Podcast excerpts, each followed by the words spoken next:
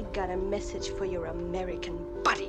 I'm your wife, damn it! Ah, I would have to go up to the wives in the library or the supermarket and say hello. I am new here. I know, George, you think I don't know anything, but I know people. I gave 18 years of my life to stand in the same spot as you. You wanted your file? I found you your file. You wanted out? I got you out. You needed money? I found you some. Now, let's face it here. I've got to, you know, latch on to something in my life. Oh, yeah, you blend. No use to try to sweet talk me, Miss Scarlett. I knows you ever since I put the first pair of diamonds on you. Who was gonna love me? Who, who was gonna make me feel good? I wish I had a mother like me instead of nice. Nice gets you shit. I got a two-inch thick sirloin steak sitting defrosting right this minute. When you and guy come over and supper with us tonight, what do you say? Hello and welcome to another episode of the Best Supporting Podcast, a podcast dedicated to celebrating and dissecting the performances of our favorite Best Supporting actresses. My name is Nick Kachanov, and these are godless times, Mrs. Snell. And my name is Colin Drucker, and I liked it. I liked it. yeah, it's like the the the companion piece to Sally Field's acceptance Right, speech. You know right, what I mean? right. You like me. You really like me. I liked it. I liked it. Oh, Ugh, oh. Well, she's the best. she's the best. I mean, she wasn't the best supporting actress that year, but we'll get into it. But today we are here to talk Mm-hmm. about Piper Laurie and others in the original Carrie. Yes. I have this what is that um feeling that you've done something before but you really haven't? What is that called? Deja vu. Yeah, there's that, but there's another like um Mandela effect. That's what it is. Oh, oh, Is yeah, what- is the- that of what it is? course. Yeah. Mandela effect is where it's like you know I remember as the Berenstain Bears, you remember as the Berenstein Bears. Yes. Yes. Oh, of course. So so I'm ha- maybe that doesn't quite align with what I'm feeling though. But here's I was planning to do a Carrie episode on the No Good Very Bad Gay with my friend Kate, and we never um, we never made it happen. So Kate, if you're listening, I'm you know I'm doing it now. But uh, love ya. But I feel like you and I did an episode, but I guess no, we never did. We never talked about Carrie. I just feel like we had before, but really, I think it was just Well- you and Johnny on All Right Mary, right? I think that we have just to you know you're not Okay. crazy, you're not crazy, but we very likely talked about this performance when we talked about Beatrice Straight in Network. Yes. because she won it. that year. And I Yeah. think that I feel like, I mean, I know I've talked about, I mean, talking about Beatrice Straight on in the details. I know I've talked about Piper Laurie, so I would imagine if we talked about Beatrice Straight here, she would have come up in conversation. Um, that's probably what it is. I I think that's all it is. Um, but maybe in another life. You know, you were Piper Laurie, and what you're remembering is your return to Hollywood after many years uh, to play Margaret White. I think that's what there it is. we go. I mean, it's it's destiny, really. Yeah. Granted, she's. I think she's still alive today, so that does make things a little She is, awkward. yeah, I know, Yeah. right? Well, Yeah. I guess let me kick things off, Colin, because I know you have a, I would imagine a long history with this movie. What is your relationship with Carrie? When did you first see it? I think she and I go way back to high school. You know, ironically enough, yeah, Karen and I, um, C Dubs, and I, I think it was just one of those early cataloging things. When I started watching horror movies, it was like, of course, watch Carrie, and kind of like when we talked about Psycho last week. It's again one of those movies where you know about Carrie at the prom. You know what I mean? Like, Yes. you know it as a as a cultural reference, even if you haven't seen the movie. And so, uh, yeah, and I remember seeing it. I guess yeah, probably in high school or even younger, and it was.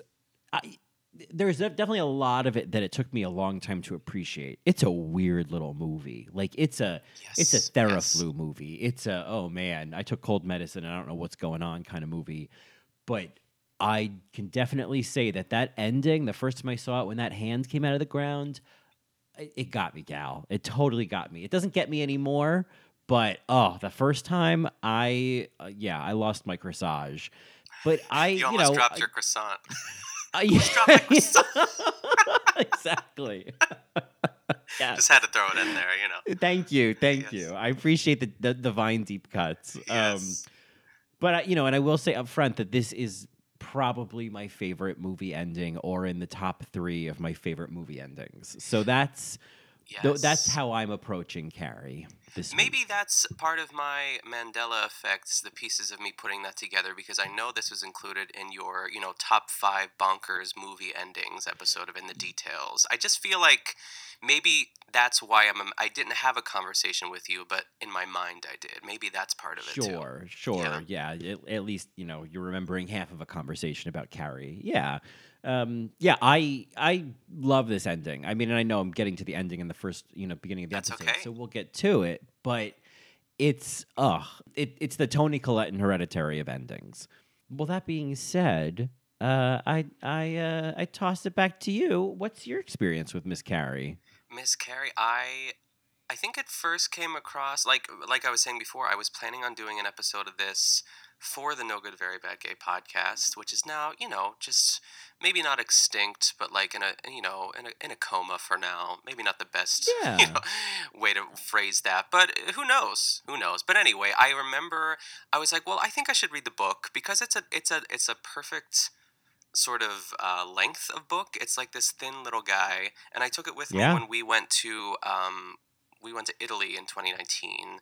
And I remember reading it on the train from Naples to Rome, you know, as one does. As you do, yeah. but I remember I was I was stressed out because we were with, we were with Keon's parents, and we were just talking about this story the other day. We were um, we took a cab from the Amalfi Coast to Naples to, to the airport, and for whatever reason, the cab driver like clearly we were all tourists, but he gave me his card, his like business card, and he was like, if you ever need it. And I was like, all right. And I we got all of our luggage. We went into the oh, it wasn't the airport, it was the train station. Sorry. And Keon left his cell phone in the back seat of the cab. And oh. truly a nightmare situation when he realized it. But I was like, wait, I have the card. And like, thank God he did. I, I don't even know what we would have done. It would have been catastrophic, I think. Because how would and- we have ever. And maybe that's why he gave it to us because people leave shit in his car and then there's no way to like track him down. So maybe it makes sense that he gave us the card, but isn't that wild? Yeah, I mean, there's something kind of psychic about that. Like he saw you and he was like, "Ah, I see uh, some loose pockets." And, I know, He right? knew, yeah. Uh, Uh, and that's yeah. crazy.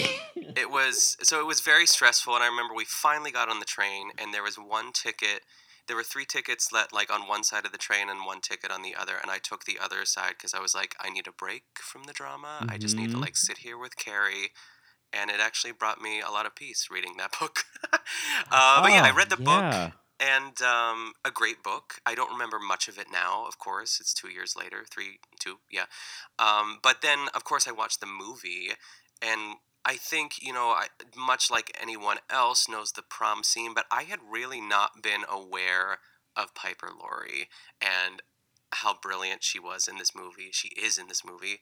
And I don't know, man. Like, I, I sound like uh, Babs, man. Um, Man, I don't know, I don't know, man. Um, like the Beatrice Straight versus Piper Laurie, like that's a conversation because It they is. both bring so much. And I know Network was the big movie that year, but like, wouldn't you love? I mean, here's here's the other thing, Colin. Now that we're talking about Carrie, Piper Laurie's going to be up for a Weston next year. You know, Doesn't that feel nice? Doesn't that, that feel nice? good. That It feels good. Doesn't that feel really good? You know, it feels good to make to put her in consideration. Every time we talk about one of these ladies, they go into consideration for the Westons. That's true. And you know, I do remember, and I think when we talked about Beatrice Straight, this came up. We did talk about a world where Beatrice Straight played Margaret White Yes, and yes. Piper Laurie played Louise. Oh, I mean, I think, yeah, I still haven't found my wig. You know, that's the BSA SmackDown that I I want to have. You know what I mean? Yeah, I, I can't remember what else was that year, but those, you know, the the two Oh. redheads, just really, I would love to see it. Well, I can tell you who else because it's an interesting mix. Um, so Jodie Foster for Taxi Driver. Oh yeah. Uh, Lee Grant, who of course won the following year for Shampoo, which we've discussed. Uh, and that was in the era of when we started doing movies we didn't want to do. Uh, but Yeah, this was for a movie called times, Vo- yeah. the Dark Times, the Orient Express times, um, and that was for Voyage of the Damned. And Weston Double inductee Jane Alexander best supporting kit. Uh, what was it? Kitchen acting and assistant to the BSA. Yes. She was nominated for All the President's Men, and so the four of them had lost out to be in in network. I mean, you know, listen, I'm coming in with my I'm coming in with a with the straight crest on, which is kind of ironic. You know, I I, I stand for Beatrice, but I understand that among the other four, Piper Laurie is probably her biggest competition. I mean, after watching it again, I was like, it sounds blasphemous to say, but like, should it have gone to Piper Laurie? I Oh, we're getting played off. Oh my god, we're getting Oh, played He's off. like, well, How folks, did it we had a good run. I'll see you at the Yep. Westons. We're looking for a We new made- co-host this year. Yeah, yeah. But I mean- the Westons has now become the search for the next yes. co-host. I mean, Go we on, go on. we had this. Um, it's kind of a fun. I think it's a really fun game. It probably got annoying after like 25 minutes of me just like asking these questions, but somehow we made up this game on the spot at a party last weekend of just listing people versus people. Uh, like actresses versus actresses, um, Mhm. movies versus movies, uh, you know, and we had um, one of them. I, I know where you'll probably fall, but one of them was ABBA versus. Uh, ooh, it's the person you or the band that you covered when you were on the No Good Very Bad Gay podcast. Oh, the DB, why you do this to me? Oh my gosh, Ace of Base. How Ace could Base, you put was Ace of ABBA against Ace of Base? Oh, it was Ah, a hotly contested. Do you like ABBA? I can't remember. I love ABBA. Okay, Oh, I so think that's like this is the game then. Yeah, it's and then Yeah. you get to choose. And it was it was it was heated. It was a group of gays and gals, and we were you know there was bloodshed that night. Oh, I can't even. I can't even answer that question. Maybe on the best supporting after show. I. That's a terrible question. Um, I mean, I think if I, you know, I think if if push came to shove, even Ace of Base would be like, we wouldn't exist if ABBA didn't exist. You know what I mean? Very like that. true. But you, you gotta, you know, to quote Miss Royale, you gotta know where this music's coming from, and I think, uh, you know, it doesn't get any better than that. And I, I would have to pick ABBA, but only out of respect for the foundational efforts that they gave to Ace of Sure. Base. Yeah. I mean, I would be ABBA just uh, for the sake of me not having the catalog of Ace of Base in my brain. But but that's I mean, this is the other. You know, it's it's Beatrice Straight versus Piper Laurie, or maybe Ruth Gordon versus Beatrice Straight. It's like those are good like best supporting after show little games we could play. Mhm. I think that would be fun. All right, writing that down. yeah, that so we get down. our own best supporting SmackDown. Yes. Uh, yeah. All right. All right. We that's something to think about. And it sounds like if it were to come up with Piper Laurie versus Beatrice Straight, somebody is Team Piper. Roddy Roddy Piper over here. I mean, my my if, if I had like an opening statement, I I, I mean it's it's of course apples and oranges of like screen time. You know, what more could we this would be a total different conversation if both of them are one scene queens. Obviously we get more of Piper Laurie too, but like I third like I, I think this is only my second time seeing Carrie. So um, you know, maybe I need to see it a couple more times and then watch Network again. Or I mean just her scene really too. But I was just so into Piper Laurie. I, I can't like I couldn't get enough of her and like I, I remembered I, I didn't remember her being on screen so much. And again, it's just like when all her scenes with Carrie, just seeing it's like the you know, the Hannibal Lecter and Clarice scenes. Like it's like, yes, this is Mhm. what I came here for. Let's just Yeah. stay in this house. yeah, the movie it like it slows it uh, very much like Silence of the Lambs. There's this this pace to it, this intensity to those moments where you're like watching every micro movement, every little interaction, like all of their scenes, almost all of Margaret's scenes take place in that house. That house is like it's like stepping into a different world, you know. Yes. Uh, it reminds me very much of the house in August Osage County, where it's like the curtains are always closed. It's just like you're shutting out the world, and it's uh, yeah, it, it's also I think what I love about it maybe the most is that like Margaret White is just tiptoeing on the line of camp the whole time and never crossing over.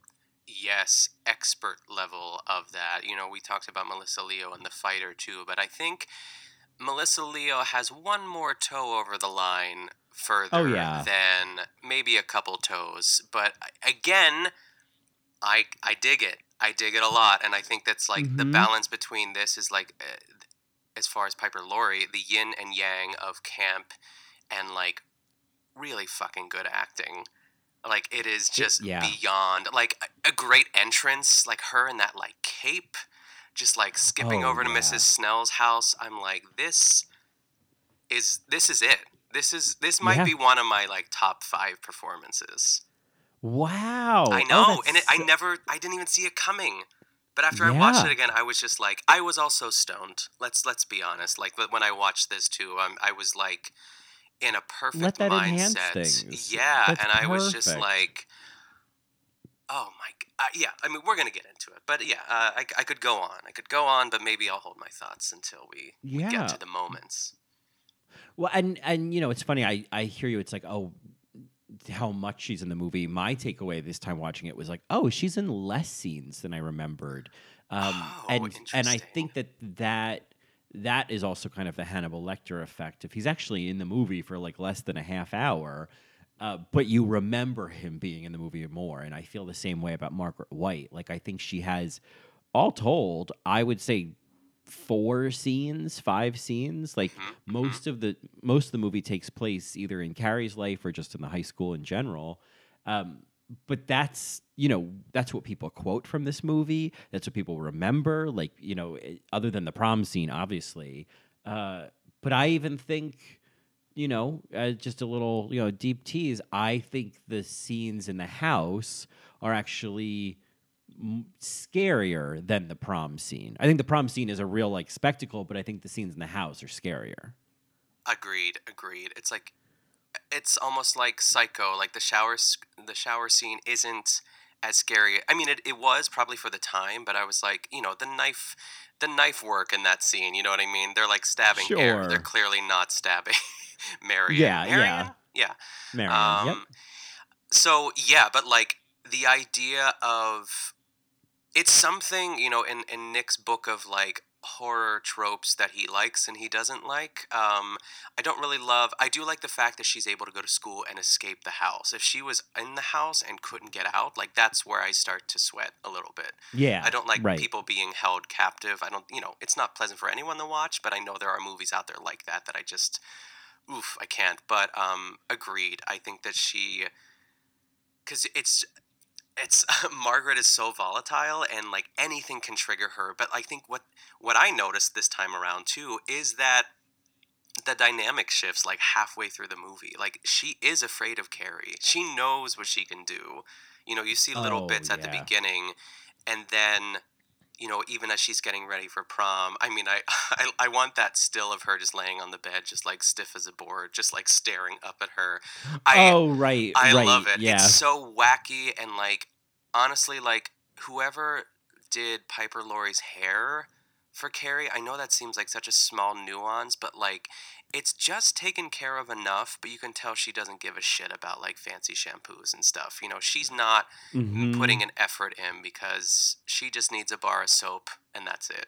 you know what I mean? Right, right. Yeah, yeah, exactly. She uses the bar of soap for everything. Yeah. Yes. Uh, I, I agree. I think that the dynamic between the two of them is really fascinating. And the way that if it was just Margaret being domine- domineering and abusive the entire time till the end, it would get exhausting. But I love that, you know, part of it I think is that this movie kind of zips by. Like I had paused It it, at one point a half a half hour in, I was like, "Oh fuck, we're like we're rocking and rolling over here." Yes. but I love it. Uh, I love that. But it, it it she becomes aware of Carrie's powers pretty early on, and when Carrie decides to go to the prom, I mean, this is really a credit to like Sissy Spacek, also Oscar nominated, when she says, Mm-hmm. "I'm going, Mama, and you can't stop me, and I don't want to talk about it anymore." And it's just like work, bitch. Like it's just so gratifying, and it's it does in a way kind of make you want to just see more of their home life now. You know, like because I could just watch Margaret navigate those waters. You know, for most of this movie. Yeah, I want to see Margaret White at the grocery store. You know what I mean? Like, what does Oh, that look yeah. like? Uh, I Mhm, just mhm. where does she, what does she do? Uh, what is her daily life like? I don't think she does she work or is she just like you know a woman of I the think it's just just I think it's just these the door to the door. Yeah. yeah, yeah. I assume, and I, I mean, and she's sewing, so I feel like maybe she does. She's a seamstress as well. Maybe Mm-hmm, she does some stuff for people. Uh, and I'm, I, it probably goes into greater detail in the book. I read the book also like a million years ago, and I remember really liking it. And I love the ending. I love. I mean, obviously the book. There's so much more destruction that happens to the town, but I liked Sue's involvement in the ending. Like. Uh, I won't. Well, I won't spoil the book, but the ending is just like, oh, the book is old. If you haven't read it, it's too Yeah, late, go baby. for it, So go at at the end of the book, she. So at the end of the book, Sue has you know finds Carrie like bleeding by the side of the road or something, um, by the side of a field, and she finds her, and they have this like tele, not telekinetic, but like they're speaking through their minds. You know what I mean? And eventually, Carrie dies in her arms. And if I'm remembering correctly, the end of that chapter is Sue Snell running through a field screaming and menstruating. Yeah. And I just right and it's just like and I know there's at least I the screaming I may have added, but I know that she starts menstruating at the end of that chapter. Not starts, but you know, uh not like for the first time ever. But yeah, it's just like and I just love that. I love the wraparound of that. And and I just think that's so brilliant compared to the beginning of the of the story. So as much as I love the ending in the movie, there are elements of the book that I think are still superior. Yeah, it's funny that you bring up like uh, just like womanhood, I guess, and like teenage womanhood, and because it's it's it's our entry point into the movie, and, and you know in the book too, it seems like it's one of the things that wrap up. It's like a full circle moment, but like we have to talk about the score too because the music is Oh, great. That little like just that flute solo and like how sad it is in a way, but like kind of hopeful. The score was written by Pino Donaggio, which is a Oh. great Italian uh, name. Pino Donaggio. I love Pino. I, P- oh, Pino. I love Pino. Ah, Pino. Pino and I. Yeah. Um, but Um, I, I, I remembered that, you know, in, in the, I mean, I, of course, have no interest in it really, but I'm fascinated by the opening. Like, how did this fly in the 70s? Just full frontal, like, girls in a locker room in slow motion. It's not even like it's like a, okay, we're just going to establish that they're in a locker room. It's like, no, we're going to take our time here and we're just going to really zoom in on this. What do you what do you think of that? Does is it uncomfortable? Do you love it? Is it just art? You know, what's the purpose? I I love it. I don't think it's exploit exploitive. I think it is on purpose. I think I think it's trying to create the locker room fantasy and you know what people, men in particular, obviously th- think happens in locker rooms, and certainly the fantasy at that time. And it's you know snapping towels at each other and running around naked Yes. and just all of that, and it just looks like porn. And I think it creates such a stark contrast to Carrie, who we even meet in the same way. As you know, it it's it's like softcore porn. She's it's slow motion. She's you know rubbing her breasts. She's ru- rubbing the soap along her leg, and then I think much like her experience, like the the startling reality of the blood for her, I think we experience that same jarring shift from fantasy to nightmare. Yeah. And the nightmare being obviously everybody throwing pads at her and screaming, plug it up, you know? Um, and her thinking that she's dying because she doesn't know what this is. And it's, and, and then, I mean, credit to Sissy Spacek. I feel like she looks like a fucking alien, like running around screaming, help me. And it's just like the fantasy is just completely broken. And I think that, especially in this story all about high school where the stakes are as high as at the prom, you know, and uh, I guess just like that whole world, you know, I I feel like if this was just like a high school comedy, this scene would be played just for the fantasy and or you know or just be played, you know, to show off the tits and the ass and the bush and all that. And so I like that it's taking that trope and then kind of showing the like the underbelly, I guess, of it all. Yeah. It's frightening in a way. You, you know, you feel so bad for her. And, and of course, I mean, this segues perfectly into meeting Miss Collins, Betty Mm. Buckley.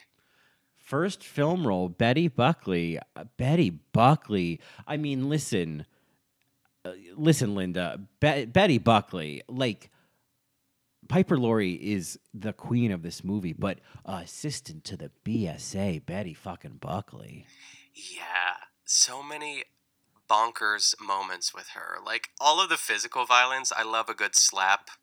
Um, Mhm. and I, I n- in no world would this ever like be able to fly this day and age, like the stuff that she pulls too. But a crucial like uh, part of the fabric of this movie and i love that it's betty buckley out of all people i just like love that Yeah, I so when because she was in Cats in what like 1980, so this is like pre-Cats, right? Uh, I would imagine so. Yeah, yeah, yeah. And then you know she was also a Norma Desmond uh, as well in Sunsets. Right. Um, so yeah, a Broadway legend in every sense of the word. Absolutely right. I just you know I I'm sure she this is you know it's not like oh who's this who's this kid Betty like people knew who she was but it, it is her first movie. Um, she is I think she I've always liked her in this. It breaks my heart that her character dies in this because she Mm-hmm. survives in the book, uh, which I I get why like I get the impact of of having her character die, but I think this time around there's such a focus on her this time and she's so sympathetic and she's so like I just it's like ugh why like that's the biggest tragedy to me honestly is that Miss Collins dies. Yeah, I think I would. Yeah, there's something about. Do you think that in Carrie's mind, as she's looking out into the audience and sees Miss Collins, that like she imagines that she's laughing even though she isn't? You know, is that part of her fantasy of like everyone's Mhm. laughing, even Miss Collins? How dare she? Goodbye. You know, I I don't know if she ever was laughing because it just doesn't seem in character. It doesn't. Yeah, I, and this was something that it took me a while to kind of fully appreciate that, it, and which was such a, a really smart commentary in the movie that when this actually happens, most people don't laugh. Really, Norma is the only person to laugh, Yeah. but everybody else. I mean, I love. There's I don't I don't know what her name is, but it's, I call her Carrie's prom friend. But it's that girl who's like, Oh, "Where did you get this dress?" And, Yes. oh, you can come sit with us. And then she's the one to put the crown on her. Like she's a lovely featured extra, you know, uh, so to speak. But you see her and her date next to Norma, and they're just like not laughing. And and oh well, the best. I mean, there's a shot of Miss Collins when this happens, like the authentic reaction, and like give the Tony to Betty Buckley now. Like the look of devastation on her face is. Yeah. Oh, I put it on a tote bag. Put it on a sheet cake so I can eat it. It's just so good. but then I think Carrie is having that experience that I think is so true. I think for so many of us who did not have good high school experiences is that like most people don't even care about who you are. They don't even know who you are. They're happy for you to win. There's only a handful of people that are you know who are bullies. You know what I mean? But like this and granted we see widespread teasing in the locker room, but that's true of high school too. A lot of people are like Sue, where they just get caught up in something or they just want to fit in. And if fitting in now means clapping for Carrie and being happy for her, great. They just want to fit in. And um, so I don't think, I remember the first time I saw this, I thought that everyone actually was laughing at her. And I thought, oh man, Miss Collins, I don't get it. How is this funny? But that's the even worse part of it is that most people, almost everyone in that room wasn't laughing at her. Yeah, I, ugh, I, I mean, I do love the Miss Collins death. I think that's like an iconic sort of death out of like everyone that we see. Because a lot of people are just Yeah. like getting hosed down and like fall into a table. I'm like, well, you're not dead. You're probably just like, Right. I was like, that wouldn't kill me. Yeah. yeah. Um, there was something else about Miss Collins. I mean, she kind of, I love her in the principal's office smoking that cigarette and Oh, just walking love around that. the principal. I'm like, what weird blocking this is, is to just, it almost, Yeah. rem- they were like at a police precinct or something. And he's like, Mhm. and she's just like, you know, the top detective. And she's like, well, Carrie White, she's a weird one. And she's just bouncing around smoking that cigarette. I'm like, what's happening here? I love it. I, I have to imagine because I feel like there's a lot of kind of absurdist kind of moments like that. I mean, the one that jumped the worst, the biggest offense, the one thing I'll forgive about this movie, so to speak, is the tuxedo scene. You know, where they like speed up. Oh Like I was like, yeah, what is unacceptable. All of the the, the the the speeding up the dialogue moment. I was like, this is so. I feel like it's Brian De Palma. Everything is intentional. Mm-hmm. I I think uh, now I can kind of appreciate that all of that puts this movie off kilter a little bit on a way that I think benefits it. You even look at the the way that so much of the lighting and whatnot, it looks like season one of Drag Race. It's like the Vaseline is on the Yes. lens, and you know, there's just I think even you know, I think for example of like the scene when they're going to like kill the pig and the way that it starts and you're like what am i looking at? It's like this animated landscape and then as it pulls back further and further you see that it's this like slaughterhouse and i just mm. think there's something so kind of like jarring about that and i just think that they just keep doing that in this movie is creating these jarring like you know blocking choices and lighting choices and whatnot to kind of create a a weird sense of reality. Like i don't feel like carrie exists in reality you know? Yeah, that's interesting, and I feel that even just you saying that out loud, if if, if I was to like suggest someone to watch this movie to maybe like fill them in on that, like it's not it's not what you think it is, because like so many things, like you just said, that happen in the, like even the character of Norma, who's just like like wearing that like propeller hat the whole time. I'm like, Yeah. what? I kind of get it because like some people just have their thing in high school and that's what they wear all the time. But like even her prom outfit was like themed like that, and I just hated her. Um, but yeah, I I agree. There is some sort of sense of otherworldliness. Yeah. Yeah even the fact that like sue and tommy like uh, decide to have tommy take her to the prom like it, it starts to feel like a fable like an allegory. It's like i it's one of those things where i'm like i guess i believe this as a choice but it also i'm kind of going along with it in the fable of carrie. You know what i mean? Like i'm not questioning it. I'm not questioning you know uh, how absolutely evil Chris Hargensen is. You know what i mean? Like she's just though like she's not just a bully she's like a, a sadist you know Yes. um and so it's just like okay all of this has to be on purpose all of the, these broad strokes are so that we you know are to be noticed you know Yeah, I I agree. I she's just insufferable. Like she can't concentrate on anything else except how much she hates Carrie White. I just hate Carrie White. I just hate Carrie White. Like even as she's given Billy a Get over it. blowjob. Yeah. Nancy Allen as well. I think you know as Chris is uh, certainly in. Yeah, something I appreciated this time around was like, wow, this is a monstrous performance. Like, wow. I did in terms of like e- evil high school bullies. She is way up there. But um, in terms of Betty Buckley, because there's a couple other moments I just want to highlight. So much of this movie is dedicated to Betty Buckley having a face journey. And uh, one moment that I love is when she's showing Carrie in the school bathroom, like how beautiful she is. And she's like, you know, and, and you know, put a little, you know, eye- eyeliner on, you know, bring your eyes out a little bit, you know, put a little Yes, yes, lipstick, you know. Um, and look at your hair, beautiful hair. You know, just put it up a little, a little bit of a curl.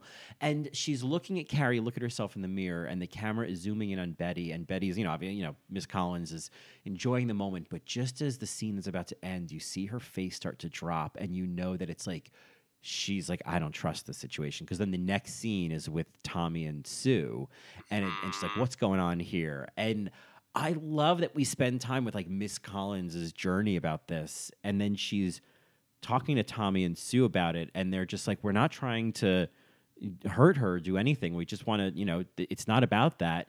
And at one point, Miss Collins like you can see her considering a different tactic of like instead of trying to appeal to their sympathies it, it's a total facial shift and then she says don't you think you're going to look pretty ridiculous coming to the prom with carrie white like she's appealing to what they all know is true you know Yes, yes. That scene.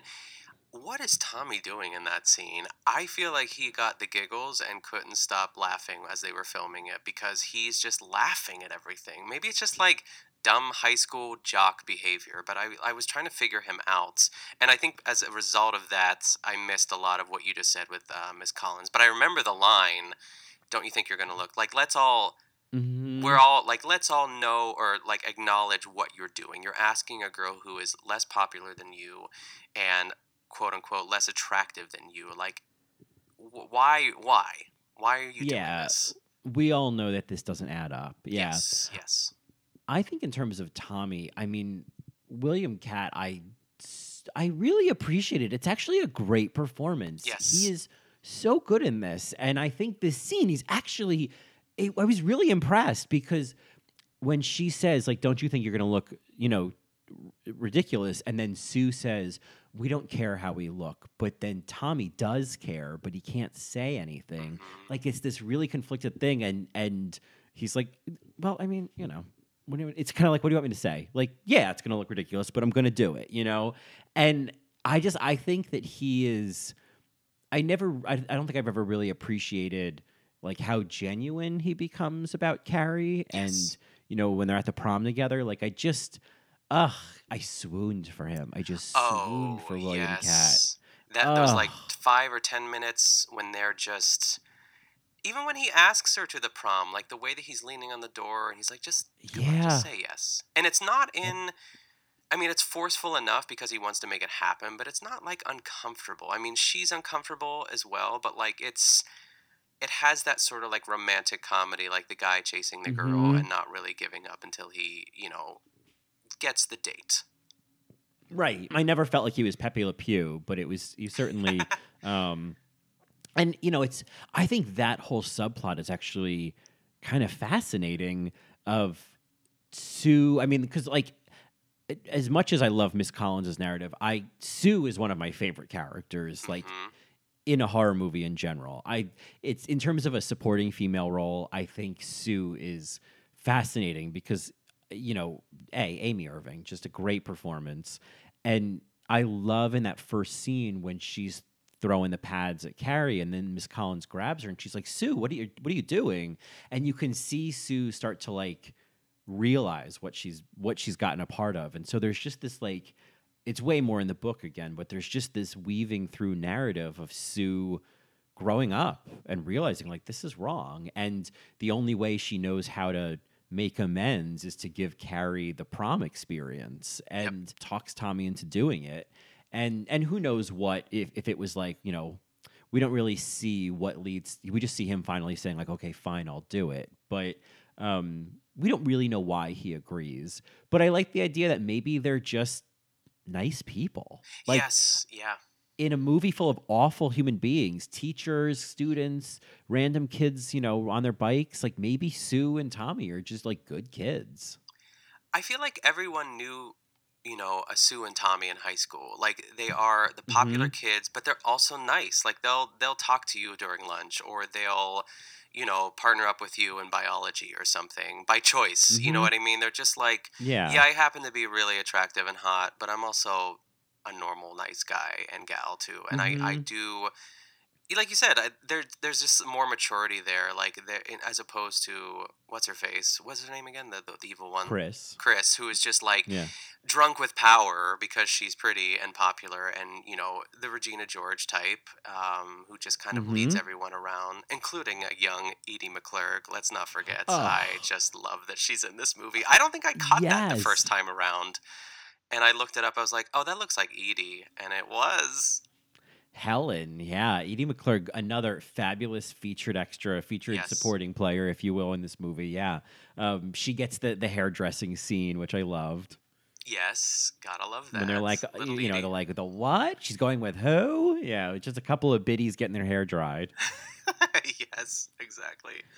Amy Irving, I guess the other thing I love about her, if we're going to talk about Betty Buckley and Face Journeys, is that once we get to the prom and that whole set piece of, uh, you know, of just the music and, you know, the preparing to pull the bucket and, you know, uh, all of that. I love how much of that is dedicated to Amy Irving, real like following the string and Yep. realizing what's happening, and then Mrs. Collins, Miss Collins seeing Sue and like it's just this whole moment with like music and and not total slow mo, but slowed down slightly, and it's just about Amy Irving and Betty Buckley's faces, and I was like, this is to Pino Donaggio score. Like I was like, this is this is what I showed up for. Like, this is what I want. I don't even need to see everybody die. I just need to see two supporting characters have moments together, you know? Yeah, I and and of course of course her like dragging her out of the gym because she thinks she's up to no good, but she's really saving Yeah. or trying to save her. Um, Ugh. it's great. I mean, I want to take just like a brief moment to talk about John Travolta, just because like her and Yes. her, him and Chris together, like it's that sort of lady in the cage energy of just like Uh-huh. people that are just violent but in love, but are also not right in the head. You know what I mean? Like just like the two of them together are poison, like for each other Oh, and for everyone around them. They yes, they are like again. I mean, as much as monstrous as she is, I mean, he's slapping her in the face. They're slapping each other, you know, and and it's so. I think now I can appreciate that it's all exaggerated on purpose. Like I can see now that like oh, they're supposed to just be like almost like cartoon villains. Like it's ridiculous. And you know, and I feel like at this point, I don't know where he was in his career, but I there's something to me now that's so campy about John Travolta in this role. You know, like he's just one of those actors where you always see the actor. You know, That's Um, true. That's very true. And like tossing the beer across like into the other car, and he just opens and I'm like, whoa, this is. And the, even before Yeah. they pull like give the final tug, I think Chris pulls the the final like uh, on the cord there.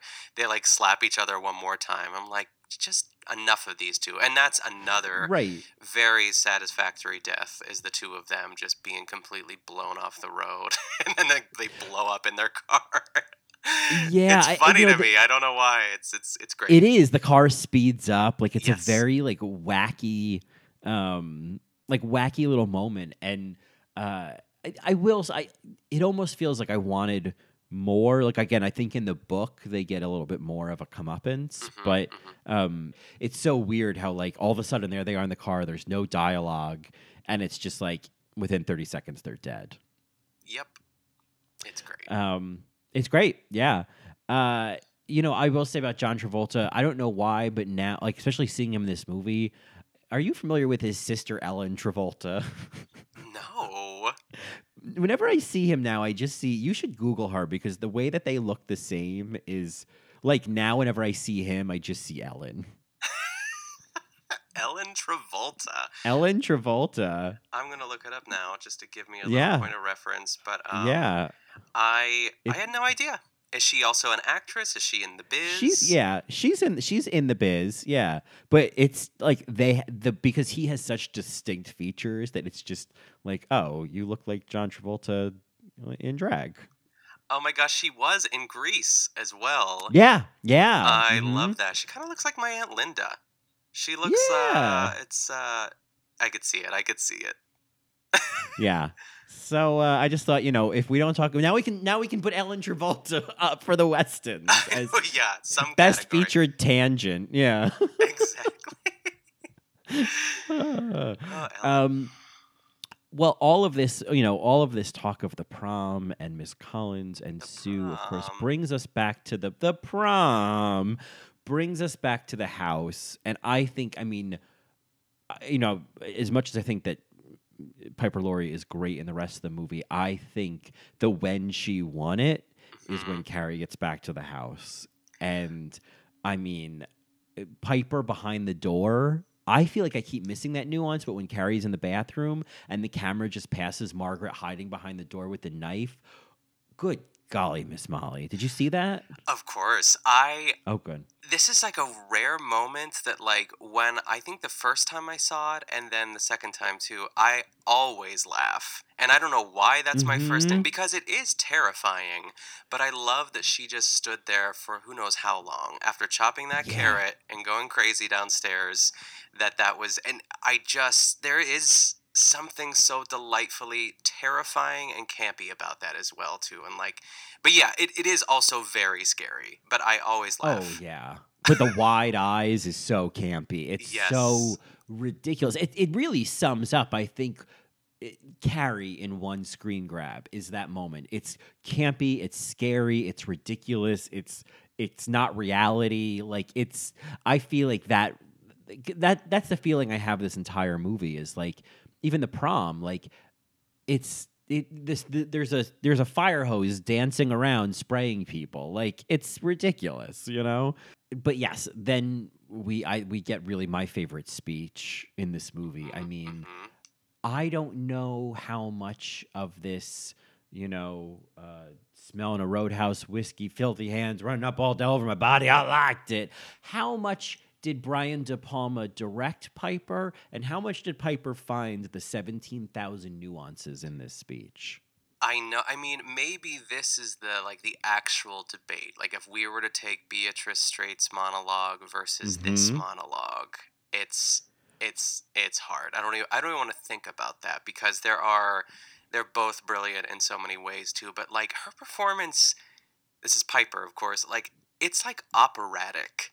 The way Yeah. like she's on her knees, and even I wanted to mention this too. We're, we're gonna go back up to the attic in a second, but as Carrie's getting ready and she's like tearing her hair out and like slapping her face and then like thrusting Uh-huh. as she's praying, I was like, this is so good. I love it. I love the choices.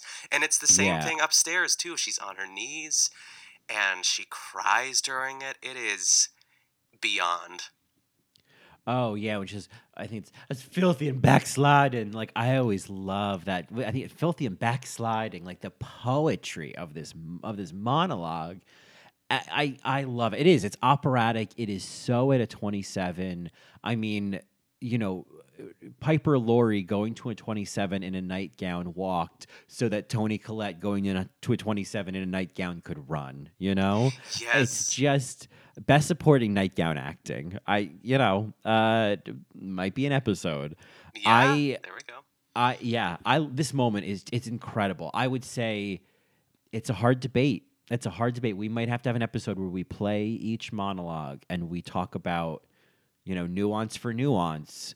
Which one of it packs in more? You know. I know.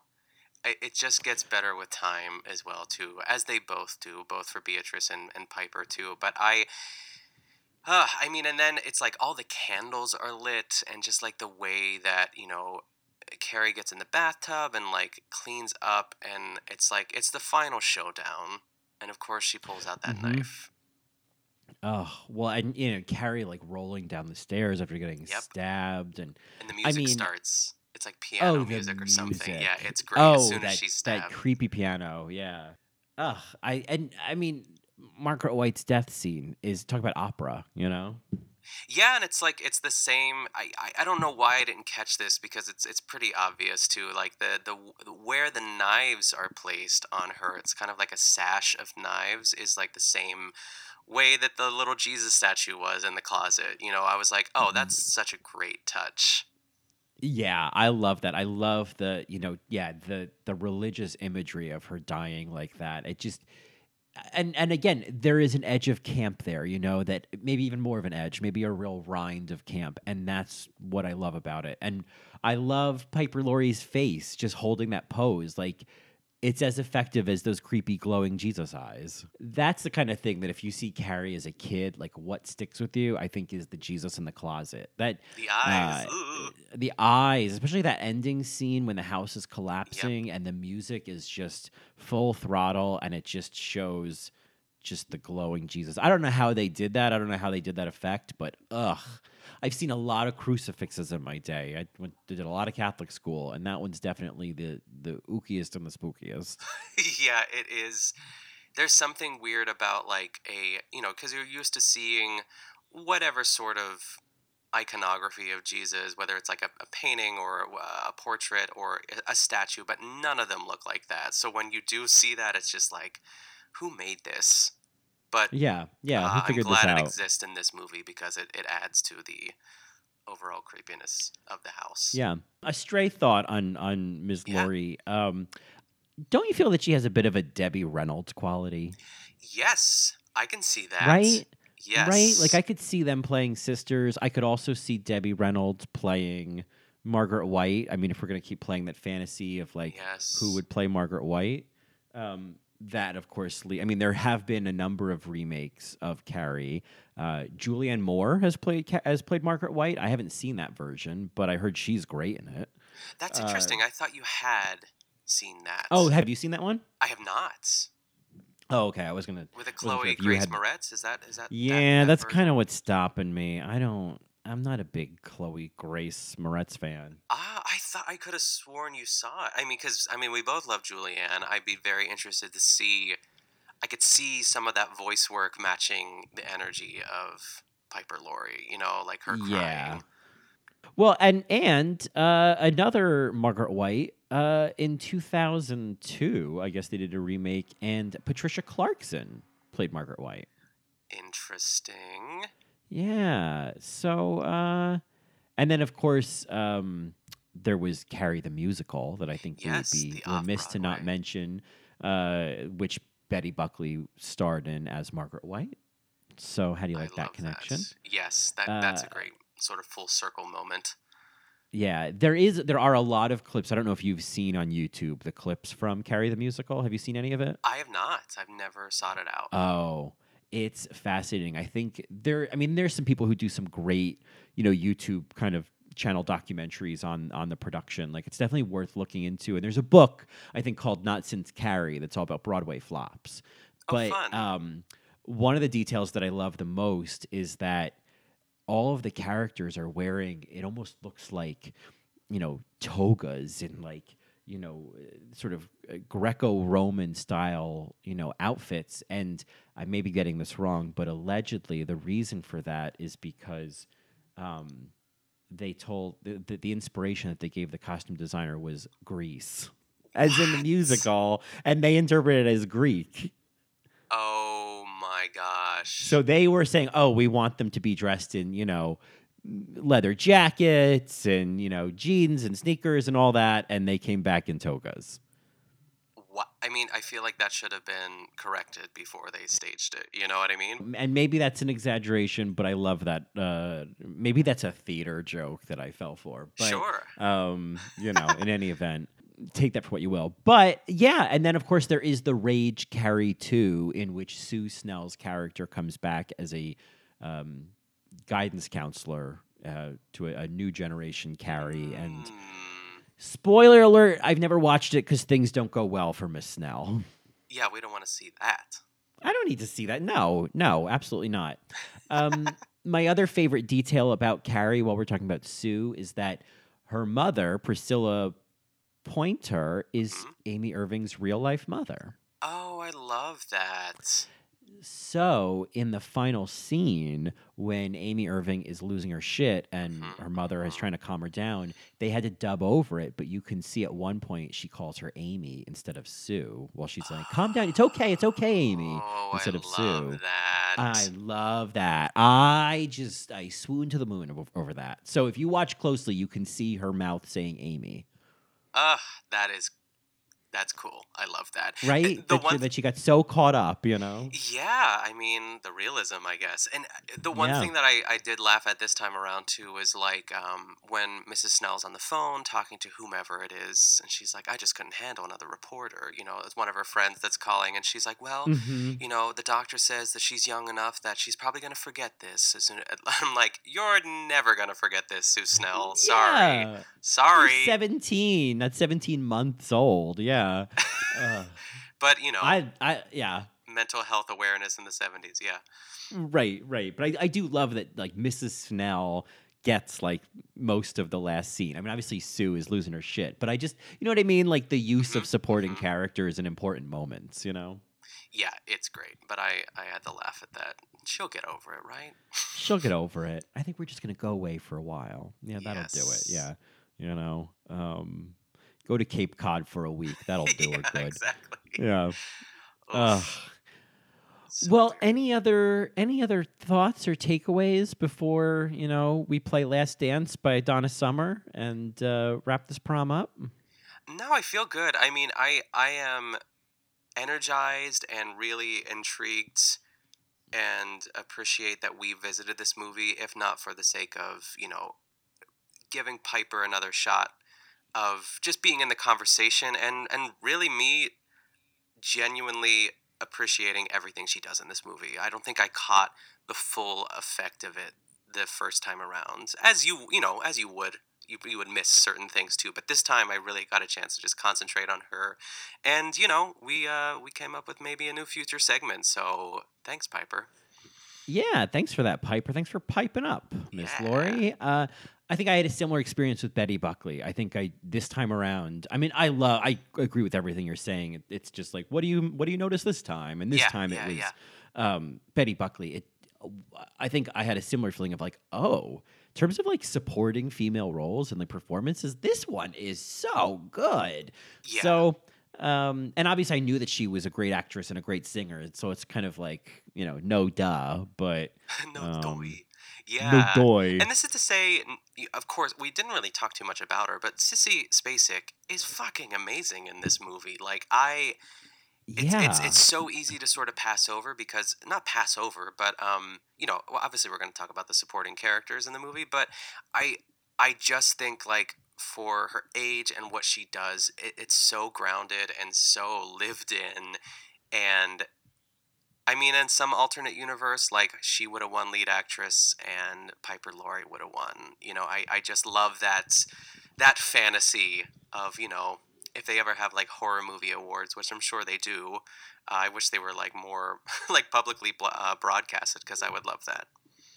I think there is um well we can look and see what she did win because there are horror movie awards and we can all but we should also look at before we go because you're right to have this entire conversation and not once really talk about Sissy Spacek who's incredible in this movie.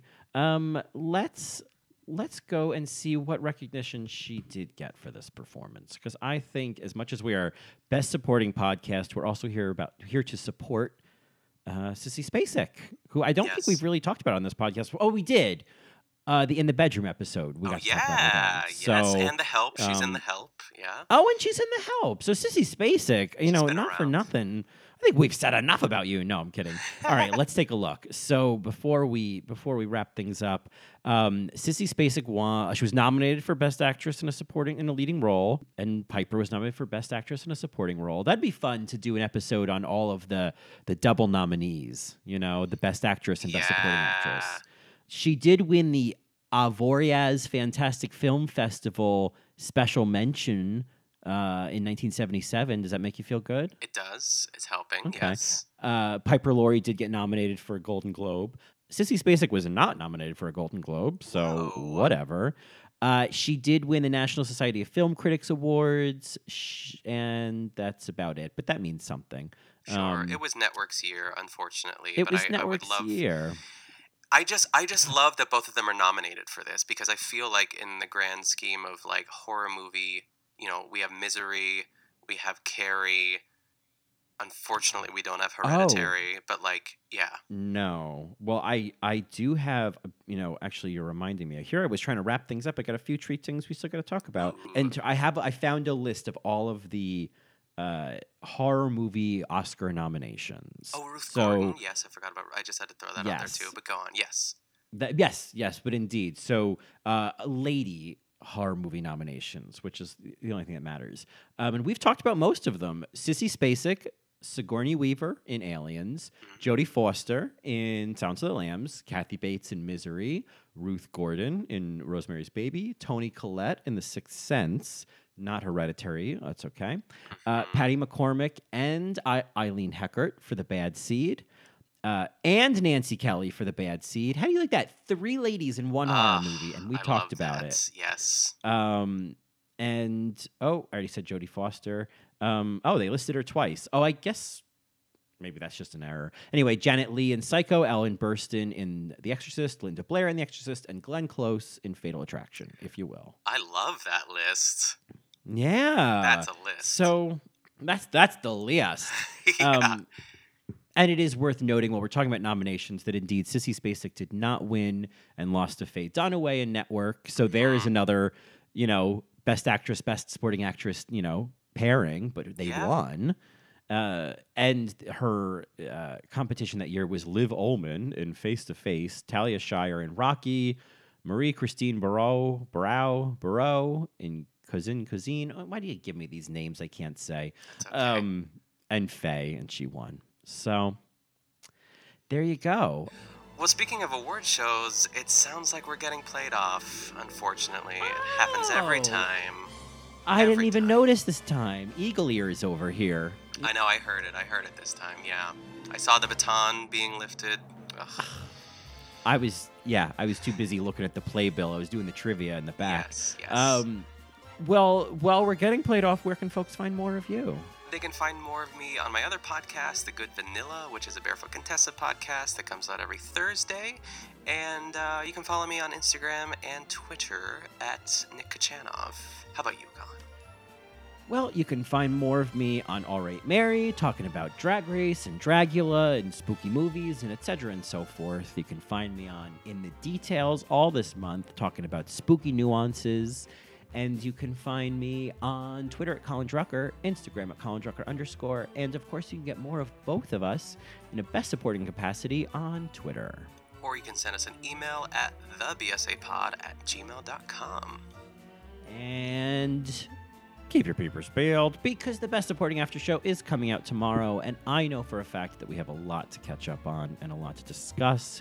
So Yes. I don't know why you deprive yourself from listening. I can't wait. So much to talk about. I can't wait either. I can't wait either. I can't wait. Well, I don't have to wait, but they will. But it's just a day, and That's that, right. as they say. Is that?